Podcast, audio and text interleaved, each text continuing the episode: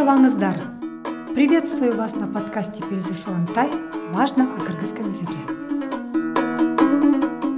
Сегодня тема нашего подкаста вопрос кто что?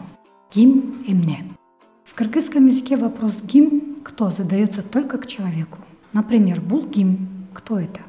Булата – это отец, булапа – это мама, бул мугалим – это учитель и так далее. Вопрос «эмне» «что» задается ко всем словам, кроме человека. Например, «бул эмне» «бул үй» – это дом. «Бул эмне» «бул таш» – это камень. «Бул эмне» «бул джол» – это дорога. Здесь никого ничего не смущает, потому что это все неодушевленные предметы. Вот многих смущает, когда вопрос «эмне» задается к одушевленным. Например, «бул эмне» «бул ит» – это собака. «Бул мышик» – это кошка. «Бул уй» – это корова.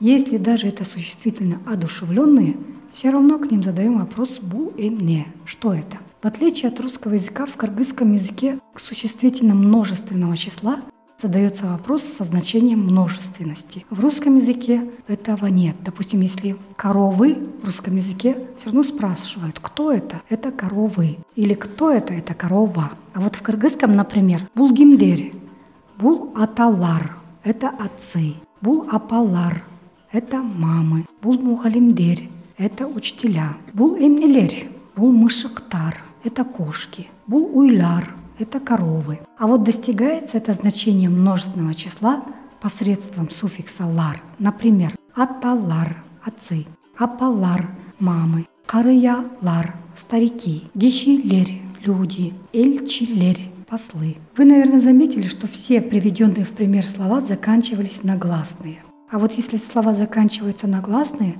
добавляем суффикс «лар». Гласная «а» будет меняться в зависимости от гласной в последнем слове. Также этот суффикс мы добавляем, если слово заканчивается на «р». Например, «шар» – город, «шарлар» – города. «Тор» – сеть, «сети» – тор, лор.